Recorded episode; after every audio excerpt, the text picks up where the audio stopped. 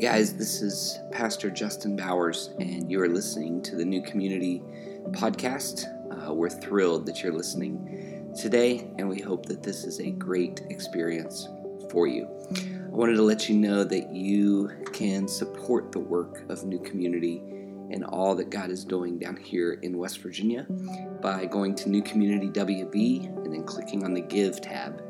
Uh, we would love to have your support, and we would be excited that you would journey with us in all that God has called us to, to be a people finding and following Jesus beyond Sundays. Enjoy the podcast. So here's my question today.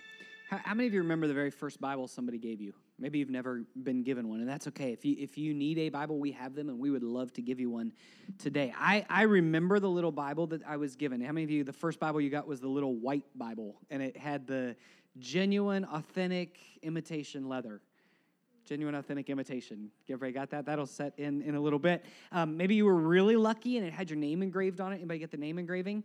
It was like the gold lettering you got on it. I remember that Bible. I also remember in our home on the table where you walked in the door, I remember the big, like not big, humongous family Bible. How many of you had the massive family Bible, and it was it was just enormous. It was heavy. Some of you didn't have any Bibles, or you're just not participating today. That's okay. Um, it, it, was it was always open to one spot. It never got touched because nobody could lift it. It was too heavy. It had all the bookmarks, like 15 red leather or velvet or something bookmarks in it. And, did you ever have a preacher that preached out of that Bible? It would break this music stand. It was that big. That's that's the way that it was. And he, here's what I remember about the Bibles in my life, which is kind of a weird conversation to start. But at that point, I didn't really know anything about what was in the Bible. Like I probably knew some of the Bible stories. We might have gone to church and everybody knew David and Goliath or Daniel in the lion's den, but I don't know that I could have told you that those stories were actually in the Bible. I just knew they were good stories. It's kind of a cool story when somebody gets to fight with lions and win. Like, that's kind of neat. In high school, though, the Bible started to become a little more important to me. And I don't know if it was that way for you or not, but I was the Christian kid. I got to work at some church camps. I had some leaders really speak into my life and challenge me. Like, you need to be reading the Bible. They, they use the word devotionally. You need to be having quiet times with the Bible. I was like, I don't hear the Bible, so it's always quiet. Like that's, and, and, I remember that. But so I started to read the Bible. I started to do those things. But as I approached the Bible at that phase of life, what it was really about was what does the Bible say to me?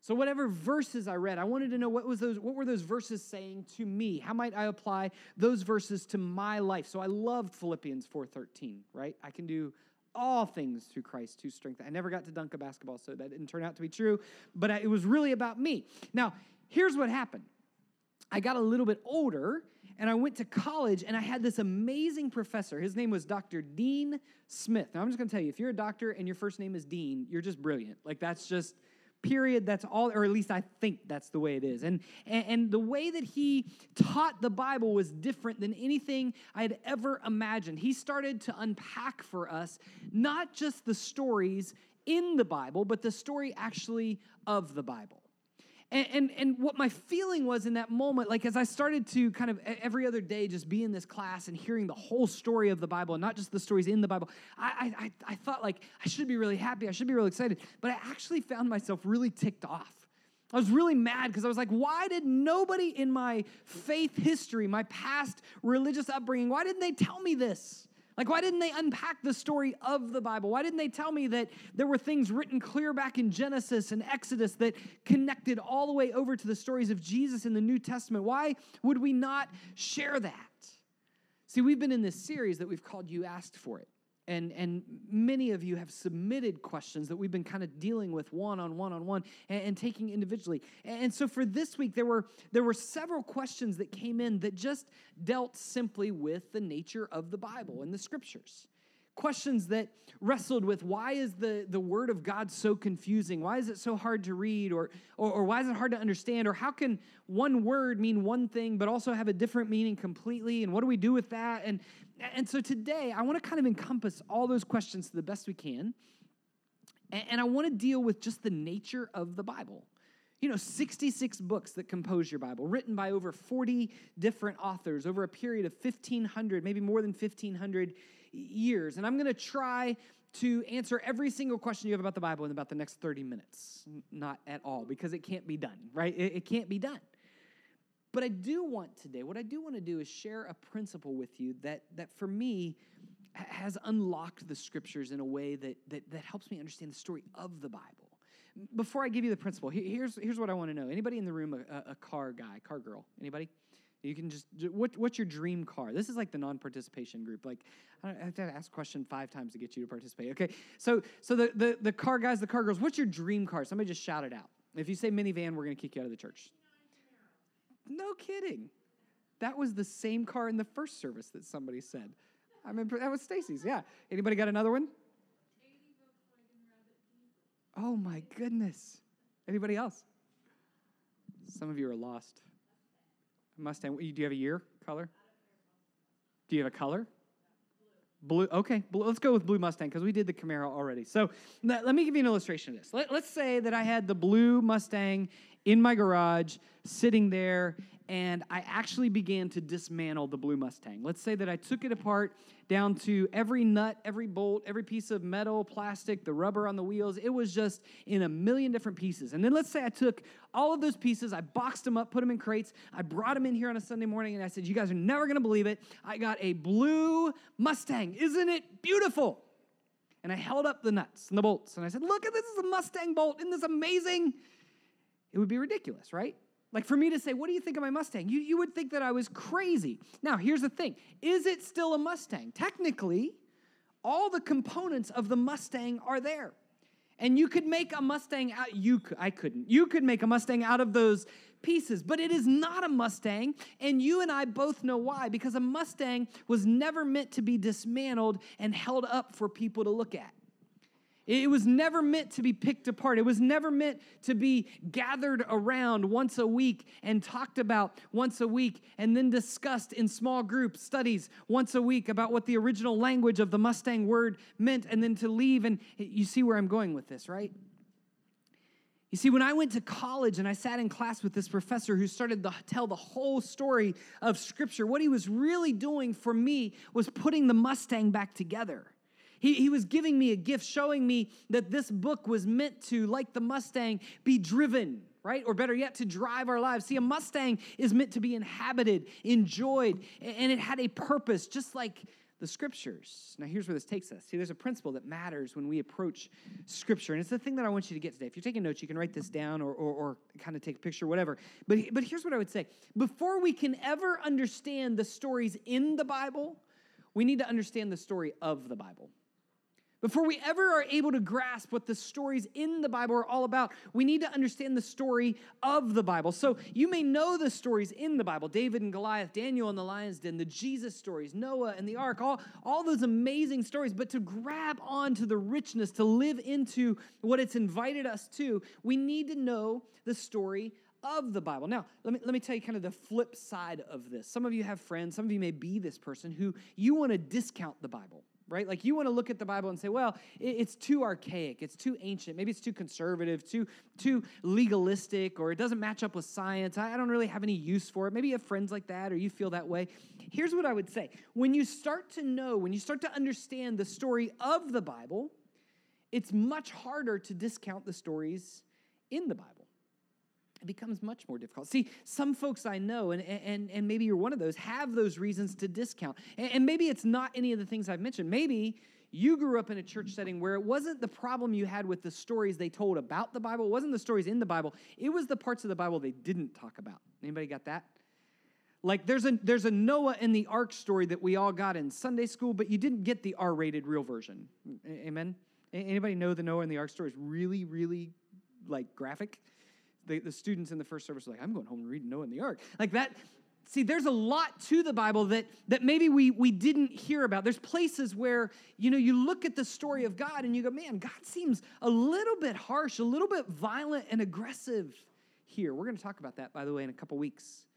And, and, so maybe those parts are where you, the theology didn't make sense, and you decided to either walk away from faith or walk away from Scripture. What, what I want to say is we're going to go there today. We're going to tell not just a story in the Bible, but the story of the Bible. Now, as I've done with, with every week of this series, if you have follow up questions, you can text them, right? Text questions to 24587, then write your question. You can send that in. I haven't gotten any the past two weeks. Everything is just clear. I'm doing an amazing job teaching, or you don't care. Um, so today, I want to look at a scripture, then I want to unpack some things about the story of the Bible. So 2 Timothy 3 is where we're going to start. If you have it on your phone or in your hand, we'll put it on the screen as well.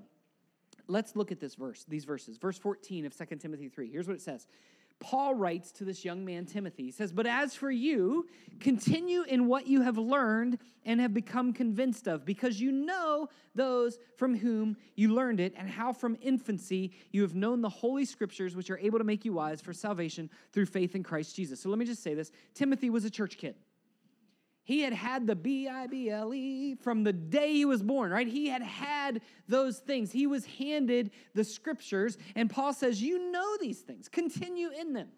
He says, I don't want you to dismantle the Mustang. I want you to actually drive it. I want you to actually engage the things that you know. Then Paul makes this point that we maybe have all heard, or many of us have heard, verse 16. He says, All scripture is God breathed and is useful for teaching, rebuking, correcting, and training in righteousness, so that the servant of God may be thoroughly equipped for every good work. Now, l- let me tell you about this, and then I'm going to tell you where my mind goes in these scriptures. This, this phrase, all scripture is God breathed. It's a really cool phrase in the scriptures. Actually, the only time in the Bible that this Greek word for God breathed is used. It's the word theopneustos. Theo means God, pneustos means spirit. It's spirit inspired, it's God breathed out. And, and Paul says, all scripture is God breathed. Now, that's amazing, right? And that's where churches are like, look, the Bible is the inspired, authoritative word of God. Now, here's where my mind goes. I'm going to I'm to just kind of dismantle this verse for you. Are you ready?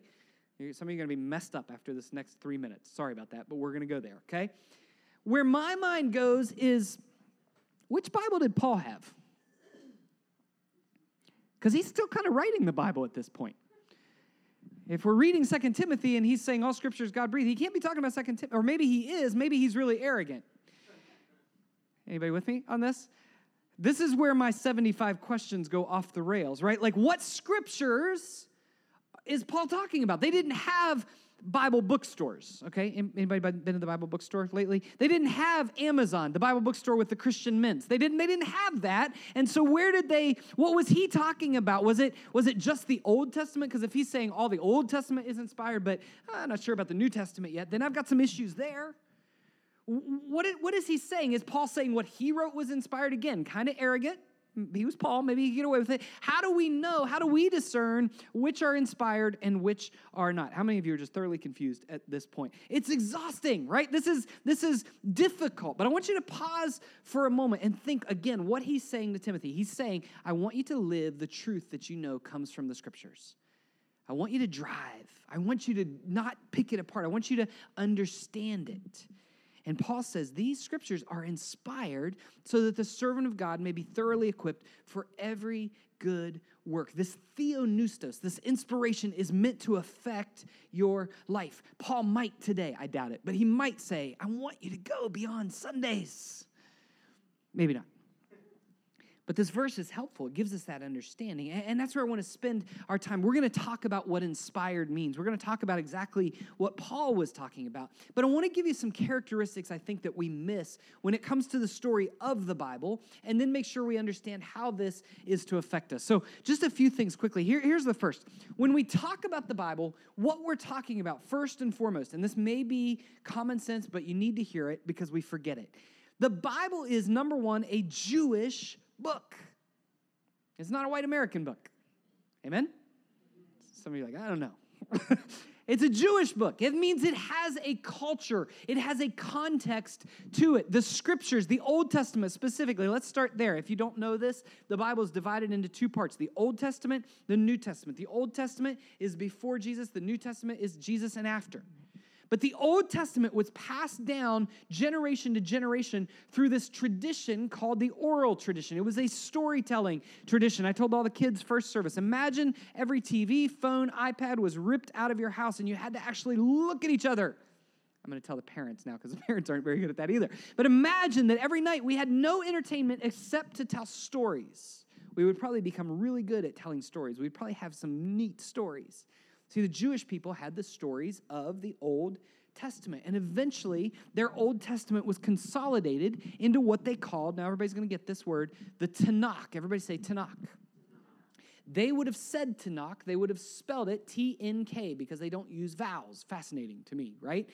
This is not overly complex. They're actually abbreviating each section of what they understood to be their holy scriptures. Therefore, the T is the Torah. Everybody say Torah. Say it like a good Jewish boy or girl Torah. Well done. The Torah means teaching. It consists of the books Genesis, Exodus, Leviticus, Numbers, Deuteronomy, the first five books of the Bible. Now, my daughter and I were talking about this this week because she doesn't have a choice either. And she said, I got a question. And I said, I love questions. She said, How did, how did they get Genesis? And I said, What do you mean? And she said, Well, God created humans. Which human was there writing that down? Said, That's an amazing question. Nobody else is going to know the answer to that either. So we talked about the fact that Moses, when Moses led the Israelites out of slavery and he ended up in the wilderness, he went up on the mountain and he was given, remember Charlton Heston? And he was given 10 commandments, but he spent 40 days. 10 commandments don't take that long. He was given the Torah.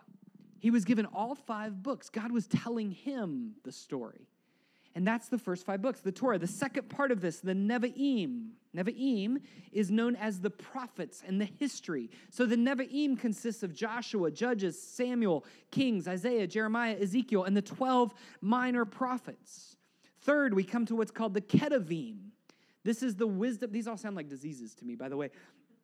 The Ketuvim is what's known as the writings, the wisdom, the Hebrew wisdom literature, like Proverbs, Song of Solomon, Ecclesiastes, Lamentations, and the poetry, like the Psalms. Esther, Daniel, the book of Ruth, Ezra, Nehemiah, even Chronicles, some of these fall into that. So they had this tradition. Now, over the years, over the course of history, by the way, many of you are going to get bored out of your minds the next 10, 15 minutes. Hang with me, it's worth it. Okay, some of you are going to geek out like I do you and I are connected today. The rest of you just pretend for my sake, okay? Here's the deal. Over the years, they had to take their oral tradition and they said, we have to, uh, we have to guard these stories. We have to c- continue and maintain these stories. So we have to record them. So, about the last three centuries BC, they began to record these. They had people called the scribes, and the scribes would translate the scriptures from Hebrew, from their original writings, into what was called the Greek translation, which was called the Septuagint. Everybody say Septuagint. In your Bible, you may have footnotes that reference the Septuagint or the LXX is the abbreviation. This was, hang with me, Jewish people spoke Hebrew. It was the Greek translation of their Hebrew scriptures. This was the earliest recorded copies of the, of the Old Testament, and it was in a Greek language. A thousand years later, 1000 AD, they created what they called the Masoretic text, which was the Hebrew language of the Old Testament. And they had both of these now, the Septuagint and the Masoretic text. Now, many of you are already bored. I'm going to tell you a super cool story. This is one of my favorite stories of Scripture. The temple in Jerusalem in the first century AD was incredibly corrupt. There was so much worship, legalistic hypocrisy, things going on, religious hypocrisy, that a certain group of religious people said, We've got to get out of this place if it's the last thing we ever do. No 70s music fans, okay. That, that was improv too. Um, but this group of people called the Essenes, they ended up actually leaving Jerusalem and going and living like hermits, like a monastic life in this tiny little community called Qumran. And all day, every day, this is what it looks like there, all day, every day, they would copy scriptures. They would write scriptures over and over. So they had the copy of Exodus and they would copy it word for word, line by line, onto their scrolls. They didn't have uh, iPads or laptops. They, they copied and copied and copied. And they thought if we can copy the scriptures and know the word of God and become perfectly righteous, even for just one day, God will come and redeem everything. Guess what? It didn't happen. And they would take these scrolls and they would roll them up and they would put them away to preserve them. And so here's what happens in 70 AD, the temple in Jerusalem is leveled, it's destroyed, most likely along with all the original scripture documents, the original Hebrew documents that Moses had written. It's destroyed. Now, let me jump forward a couple thousand years. 1947, there's this cool little Bedouin shepherd boy named Muhammad. You can bring that picture back up if you would. And Muhammad is out looking for his lost goat. Hang with me because this story is good. And he says, Well, I'm in Qumran looking for my goat. Maybe my goat got into one of these caves. Can you see the cave? And he begins throwing rocks into the caves because that's what you do as a boy. Let's hit the goat. He'll come out. We'll know where he is. Everything's happy. He doesn't hear a goat, but he does hear the sound of something shattering inside. He climbs into the cave and he finds a clay pot, and the clay pot is broken, and inside the clay pot is a scroll and he finds pot after pot after pot after pot and full of scrolls. These became known, by the way. Well, let me pause before I say that. He brings the scrolls to a cobbler and an antiquities dealer named Kando, where Indiana Jones was about to come. That's what it sounds like to me.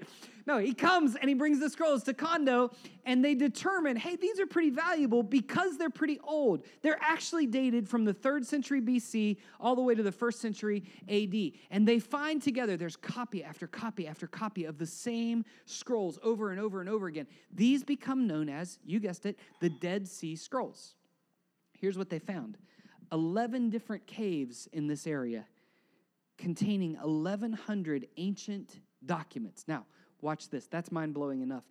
1,100 ancient documents and 100,000 fragments of documents. Archaeologists have, for years, since 1947, studied these. Here's the coolest part of this these documents come from every Old Testament book of the Septuagint, except for the book of Esther. They found other manuscripts as well. They found one copy of the whole entire book, unharmed, of Isaiah. The scroll was 25 feet long. That's a lot of reading and a lot of writing. The Dead Sea Scrolls, here's, here, here's why this matters. The Dead Sea Scrolls predated that Masoretic text that was done in 1000 AD. They predated it by a thousand years. So the archaeologists began to say, we have to compare. We have new sources we have to compare because if we compare these and they don't match up, then we know they're fake. We know there's something off. We can't call these inspired. And what they found is they were extremely well preserved and the scriptures were almost identical. One Hebrew scholar, Miller Burrows, says it's a matter of wonder that through something like a thousand years, the text underwent such little alteration. And the alterations that were there, one scholar says, was like a comma or a parenthesis. That's the only alterations they found. It's amazing right? And so the Old Testament, if we keep going, we say this is a Jewish book. There's a context, there's a place that it came out of. The second thing we have to know is that it's a library of books. The Bible is a library of books. It's not one book. It's four, it's 66 different books written over 1500 years by 40 more than 40 different authors. And so when we read the Old Testament, we see it leading us in this story to an anticipation. The Jewish people said, "We need a Messiah. We can't rescue ourselves. We've got to be saved. We've got to be saved from the empire around us. We need the Messiah, the Messiah." And the New Testament begins to tell us the story of Jesus. So the question we got to know is what scripture did Jesus read? Look at this, John 5 verse 39.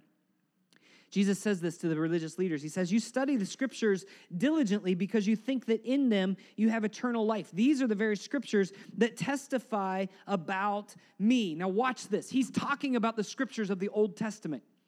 He says, Those are inspired and you're studying them. God has theopneustos, He's breathed into those. And those scriptures, He says, testify about me.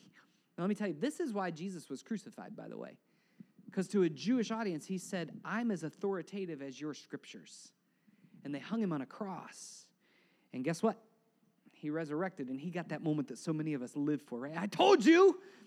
I told you I was authoritative, right? And so the entire New Testament then becomes the story of Jesus. The Gospels are written Matthew, Mark, Luke, John, a people collecting the stories of Jesus. Let's get these out there. The book of Acts is about the early church. Then we have the rest of the New Testament written in letter form as epistles, letters to the churches.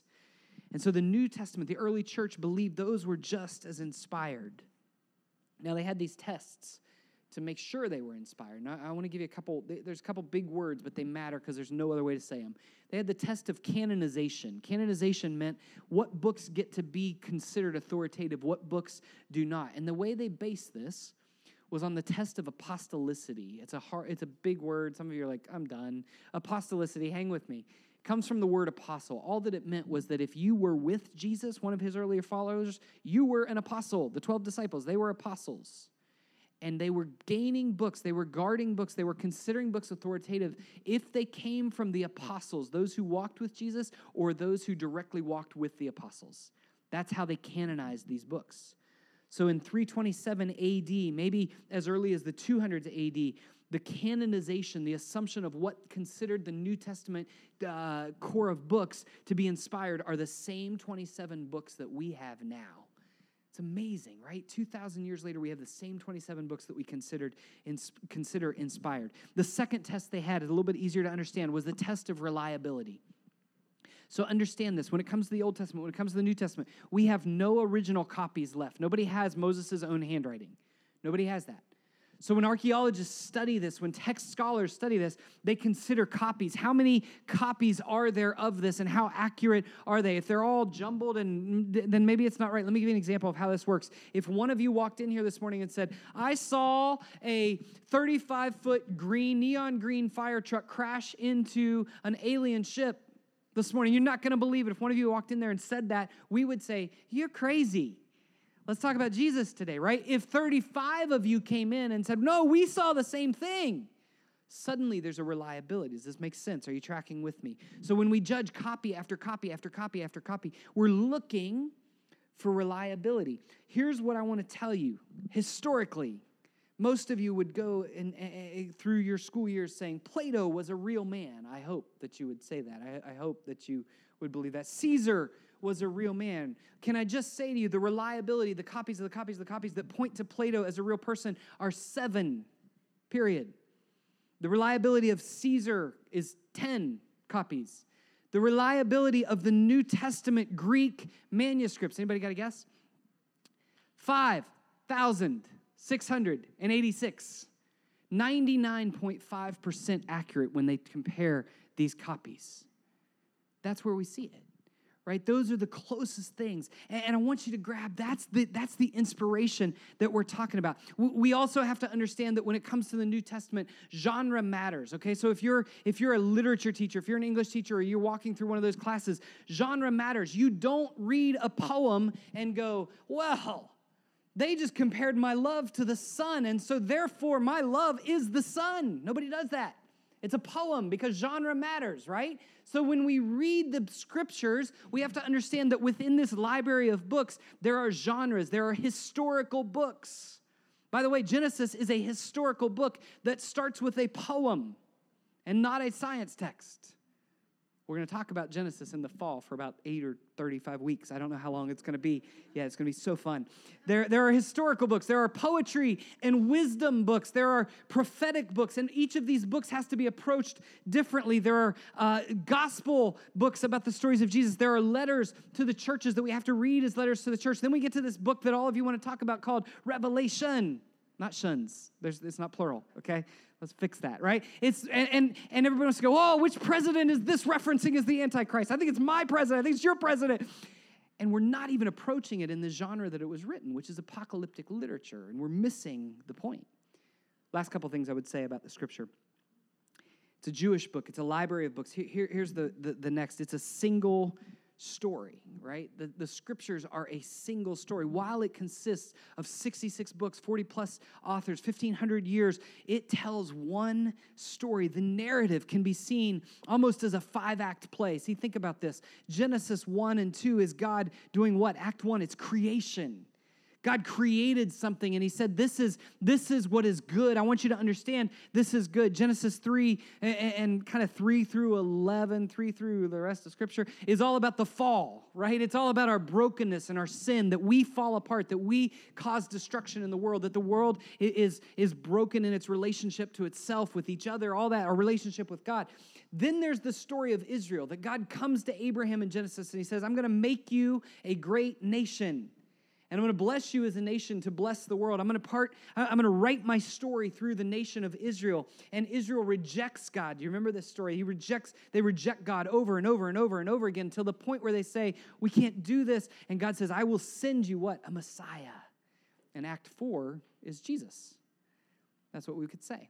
Now, let me just give you this, this example. Can you imagine if someone unearthed a lost Shakespeare play? Can you imagine if some of you don't care? Can you imagine if someone unearthed a lost George Lucas Star Wars script? Now I got you. And they had the first four acts written out, and they said, "Oh, let's let this look. We've got a masterpiece. Whether it's Shakespeare or George Lucas, we've got a masterpiece."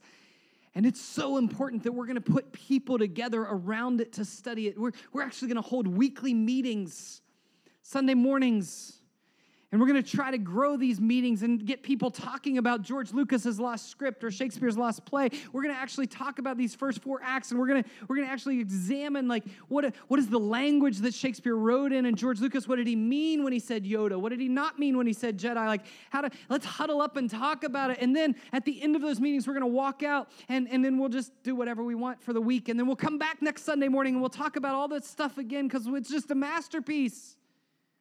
See, the problem would be that there was intended to be a fifth act. Shakespeare had five acts, right? Everybody with me? Thanks, Hannah. She's going to correct me about Plato and Caesar too, because I think there's some stuff I got to work that out. Okay, all right, well, I got a source. Um, see, the fifth act was meant to be written. And it's the same when it comes to Jesus. When Jesus ascended, he said, Now go and make disciples. And the fifth act is the church. And the rest of the New Testament is the book of Acts, the letters to the churches. But guess what, friends? You're still living in Act 5. You've been handed the script. You've been handed the word of God and said, now go live this out. And so while this is a single story, I want to make my final point that it's a single story, but it is a Jesus story. It is a Jesus story. See, Jesus didn't write the Bible, but He is the reason we have it. If He didn't rise from the dead, there would be no reason for this to exist. When that tomb was empty, the same men and women who had run for their lives went to the streets proclaiming the truth of this story. They began to say, We know the Word of God and we want you to hear it. The frauds became the fearless, the lost people became the leaders, the cowards became the courageous because of the Word of God. I'm going to invite the band to come.